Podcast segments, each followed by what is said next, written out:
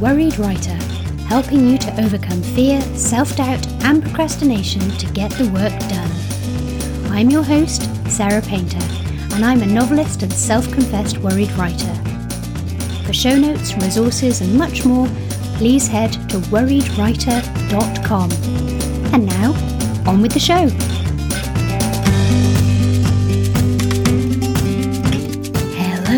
Welcome to episode 50 of The Worried Writer. I'm recording this on Friday, the 29th of March, 2019, and I cannot believe it has been over four years since I started this podcast. Thank you so much for listening. And if you've been listening for a while, or have ever tweeted about the show, or sent me a message, or asked a question, or recommended the podcast to a friend, please know that you are the reason I have made it this far. This podcast has been life changing for me. I feel more confident than I did when I started, and the conversations I have had with other authors have helped me to refine my own working process and to feel less alone and weird in my self doubt. That's the key, really. I am still as filled with self doubt and fear as I was before, but I'm now solidly aware that it's completely normal and an occupational hazard of this profession.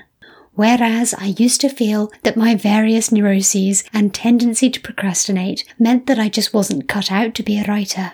Now I know for sure that it's part and parcel of creating new things in the world. And while there is a variety of experiences and intensity, we all feel it to some degree. I've also made lots of new writing friends and feel more part of the writing community than I did before. The main thing, however, has been the satisfaction I get from helping others. It means the world to me to hear that I've helped another writer feel less alone or to gain a wee bit of motivation. On Joanna Penn's Creative Penn podcast this week, um, there was a guest called Damon Suede and his book Verbalize. They were talking about the importance of language, and at one point, Damon said that he had come up with some verbs to describe himself in his professional capacity. As soon as he said that, I started to think about what my words would be. Joanna must have been doing the exact same thing because she ended her show by saying that her word would be create. Now that's a great one and definitely one that my Sarah Painter side would have. But thinking about this podcast and the worried writer side of what I do, I came up with comfort. I hope that I inspire and enthuse and energize people, but I do think that there are plenty of folk who do that better than I do. Ultimately, I want you to feel comforted, to know that I empathize with your writing struggles, that I battle them myself, but also that we can do this thing. It is hard and it is wonderful. And through learning more about ourselves and our own particular processes and strengths, and by being kind to ourselves, we can do it and we can succeed. Today's show is a Just Me episode. I haven't done one for a while, and I thought it would be fitting for my 50th. Also, I've had a few questions recently uh, from my lovely patrons, but I think that they would be widely useful. And my kind patrons have said that they are happy for their questions to be answered on this show so that everyone can benefit. Before I get to those, a huge thank you to my supporters on Patreon. While I wouldn't have got to year three without the amazing feedback and support of our little podcast community, I definitely would not have got to this point without my Patreon supporters. Knowing that you value the show so much that you are willing to support it financially is huge. I really can't articulate how big a deal it is to me. Thank you to new patron JD and thank you to Alyssa McCall for upping your pledge and becoming a gold level patron. Thank you. If you would like to support the show for just $2 a month, you can get the patron only audio extra in the middle of every month, as well as access to the backlist of 13 extras. Just head to patreon.com forward slash worried writer, and that's P A T R E O N. A quick writing update before I get to the questions. Having written the end on the second Crow Investigations book, I then immediately went back to work on making it a proper, readable draft. As long-time listeners know, my first drafts are so awful, I call them zero drafts instead. This month, I got to the end on something I would consider a proper draft. It's still going to need editing and so on, but it's a readable draft, which I've given to my husband, who, handily enough, is my first reader. I'm a bit behind where I'd like to be at this point, but I will make my planned publishing month of May. It's just likely that it will be at the end of May rather than the beginning. In other news, I revealed the cover and the title to my Sarah Painter Readers Club and have had some lovely feedback, which feels brilliant and is very reassuring. If you're interested, the book is called The Silver Mark, and I will put the cover in the show notes. My designer has done another fantastic job, and I'm absolutely thrilled.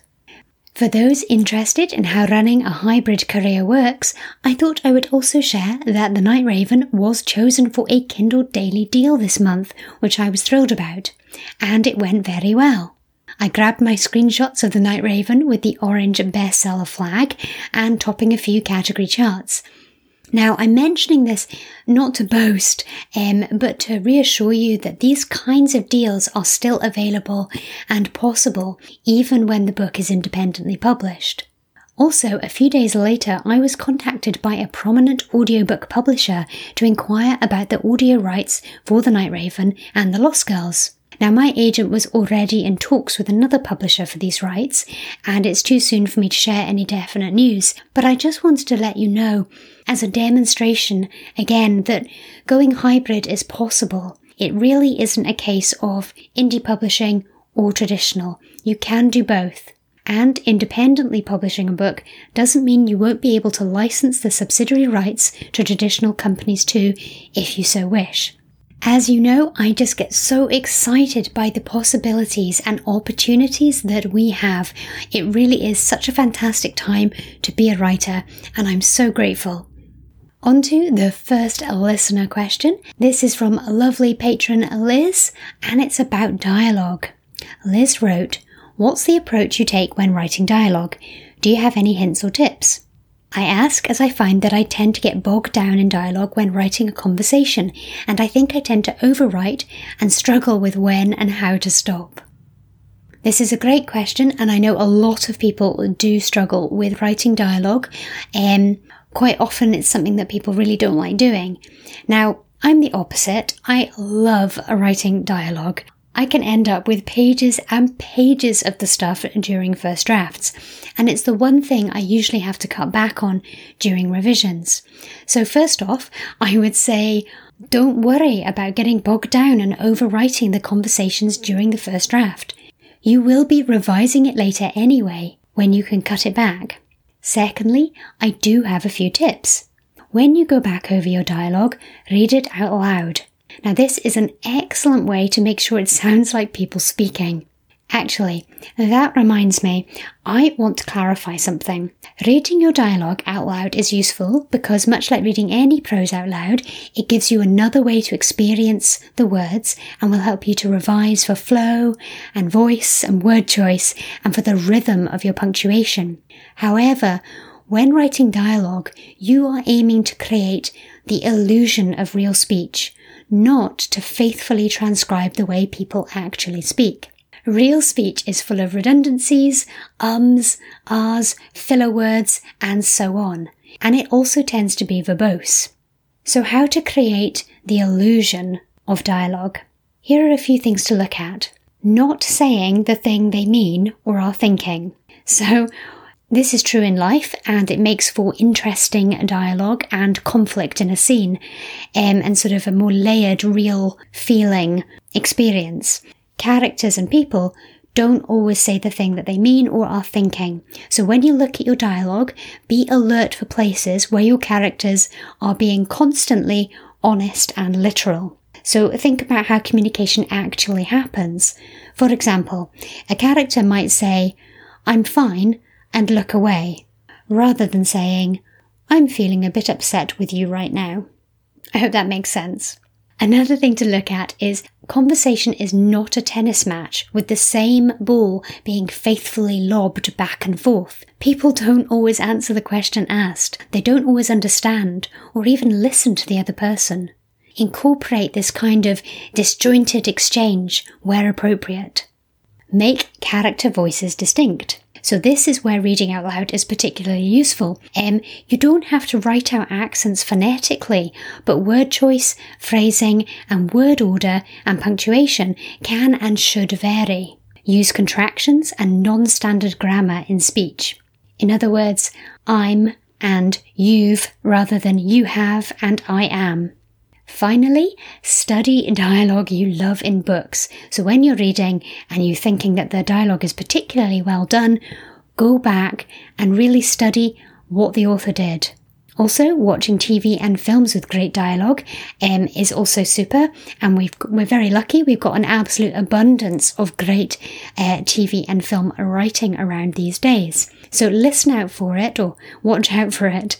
I actually used to read TV and film scripts for this as well. If there was something I particularly liked or I thought was particularly skillful, I would track down the script and read it.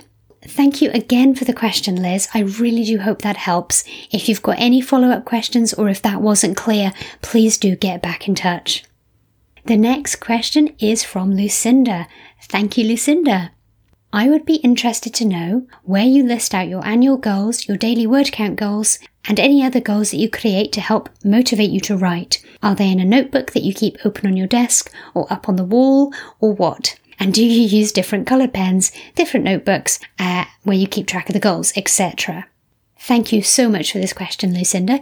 Um, you know, because I emailed you about it, um, that this is so, so up my street. You're asking me about stationery, which is very much my happy place.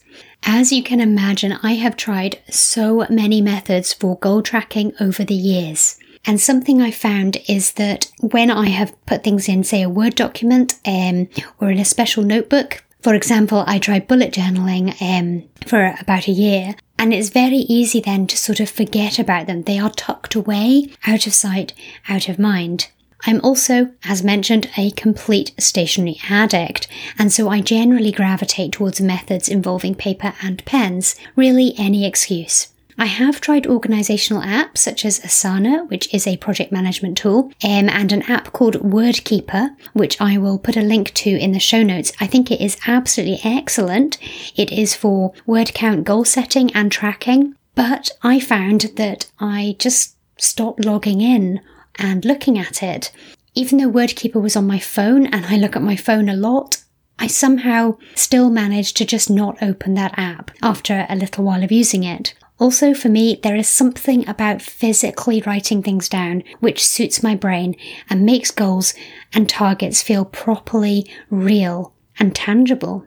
For the last few years, I've used a Moleskine Business Planner diary uh, with a vertical layout for the days of the week uh, so that I could time block and write a, a daily to do list all within the the weekly spread. I was also using a separate diary for my personal life stuff, which meant that I kept my business and my writing stuff separate, but often had to write appointments down twice. Now, I was a wee bit wary about combining them because I didn't want to feel overwhelmed by everything. But having two diaries, writing things down twice, tracking in one, not always looking at it. So, for all of those reasons, I thought I would try using one planner this year. So, my current method, 2019, is a passion planner. And so far, I absolutely love it. It's got a really attractive, um, bluey green cover, which is one of my favourite colours. Um, it opens flat, which for people who love planners and stationery, sorry, I get very excited, but it's very important. The paper is very good. Um, you don't get too much ghosting, which is when you're using ink and you can't really see it on the other side. It doesn't bleed through. And it has the vertical layout, a sort of a weekly plan that I can look at the week as a whole, but with um, vertical Monday, Tuesday, Wednesday, Thursday, Friday, Saturday, Sunday, which is my preferred method. I like to have plenty of space going down the page so that I can block in um, different activities. I can put in appointments and I can also use the bottom of it um, for a sort of daily to do list. It's also got other spaces for work to dos, personal to dos, and a lovely big uh, free writing space, which I have been using to list my daily word count total. Um, now, this means that every single time I look in my diary, which is every day, I see my word count. I also, of course, have my targets and things written down. And that means I don't I don't forget about them, they're there. I'm very much a belt and braces person though, uh, so I do also have things stuck up on my wall, um, around my desk, around the office. I've got a pin board which has got various schedules and things as I mentioned, the planner is a good quality and pretty, which is really important to me, and it makes me want to use it. And I use washi tape and nice markers. I use some zebra Mildliner markers, I believe they're called, and my beloved Stabilo fine liners and stickers to make it even more enjoyable, to really reward myself for using it, essentially. So that's my daily and weekly goal setting and tracking. Now, the planner also has a monthly spread, which I use to set goals for the month and to fill in deadlines and really important dates so that I can see the shape of the month at a glance. I also write down my annual goals in a Word document to brainstorm, and then I sort of put them nicely. I write them out with my best handwriting in the blank pages at the back of my physical planner. Now, there would be a danger that those would simply get lost, um, partly because 12 months is a long time to look ahead, and also Word documents and the back of the planner are places that you can lose things or, or forget to look. So this year, uh, now that my husband is working on Siskin Press with me one day a week, which is great, I now have a whiteboard in the office. So on this, we have drawn three columns and listed the company and writing goals for the quarter in the first column. So when they're being worked on, they get moved to the middle column, and when they're completed, they move to the final column. And this is a really nice visual representation of what we need to do, and very importantly, what we've achieved. The last question for today is from Sabrina. Sabrina wrote, I struggle with sharing my work with others, except for close family and friends, not only because I'm worried about negative feedback, but because I fear someone may steal my idea. How does a writer protect his or her work when shared with others in an online forum or workshop? Thank you so much for the question, Sabrina. Um, this is a very common worry amongst beginning writers. Um, so I'm really glad you asked it because I know lots of people do worry about this. The truth is, ideas are everywhere. Ideas cannot be copyrighted, and essentially, ideas are worthless. There are only so many story ideas in the world. The chances are somebody else has already had the exact same idea as you as they swim up from our shared cultural and societal and biological experience. What matters, what is unique and special and belongs to you in both a moral and legal sense, is the expression of that idea. When you have turned your idea or ideas into a finished piece of art, a story or a novel or a play, that is the valuable artifact. It's also worth remembering that writers usually have plenty of ideas of their own. They aren't looking to steal yours.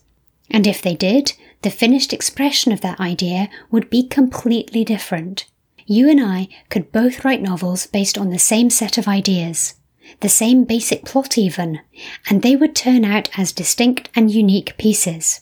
In a practical sense, if you're sharing extracts of your work, somebody stealing that extract would have to write the whole rest of the novel matching your style, with no guarantee of financial remuneration it's very, very hard to imagine why somebody would do that. It would be far easier for them to write their own book. It's also worth remembering that readers don't fall in love with ideas. They don't fall in love with an idea of a book. They fall, they might come to a book because they think it's an intriguing idea, but they fall in love with the writer's voice, the expression of that idea. And that is what you can build a writing career on. I do hope that that's reassuring. I do understand um, your fears, but it really isn't worth worrying about. If you've got a question that you would like answered on the show, do email me, sarah at worriedwriter.com, or find me on Twitter at Sarah R. Painter. You can also head to the show notes for this episode at worriedwriter.com, episode 50, and leave a comment or question there. Thank you so much for listening and for supporting the show, whether on Patreon or through sharing, subscribing, rating, or reviewing the podcast. Every time you recommend the show to another writer or share it on social media, you are helping to spread the word, and I really appreciate it. Just a quick shout out to some lovely folk on Twitter. Karen Heenan, who's at Karen underscore Heenan. Karen said the podcast is like eavesdropping on a really good conversation at a coffee shop. Thank you, Karen. Liz Otterson, who is at Liza underscore Bell. Amelia Zealand, who is at Amelia Writes and past guest of the show Annie Lyons, who is at One Annie Lyons. And finally, Heather Critchlow, who is at H underscore Critchlow. Speaking about the last episode, Heather said, brilliant edition of the Worried Writer podcast, especially the reassuring first draft tips from Kate Wright's books. Thank you so much, Heather. Well, that's it for this month. I've got some great interviews to share over the coming episodes, and I'm always open to suggestions for the show. If you've got a topic you'd like covered, please do let me know. I hope you have a wonderful month of writing, and I will see you next time. Thanks for listening today. For show notes and links, head to worriedwriter.com.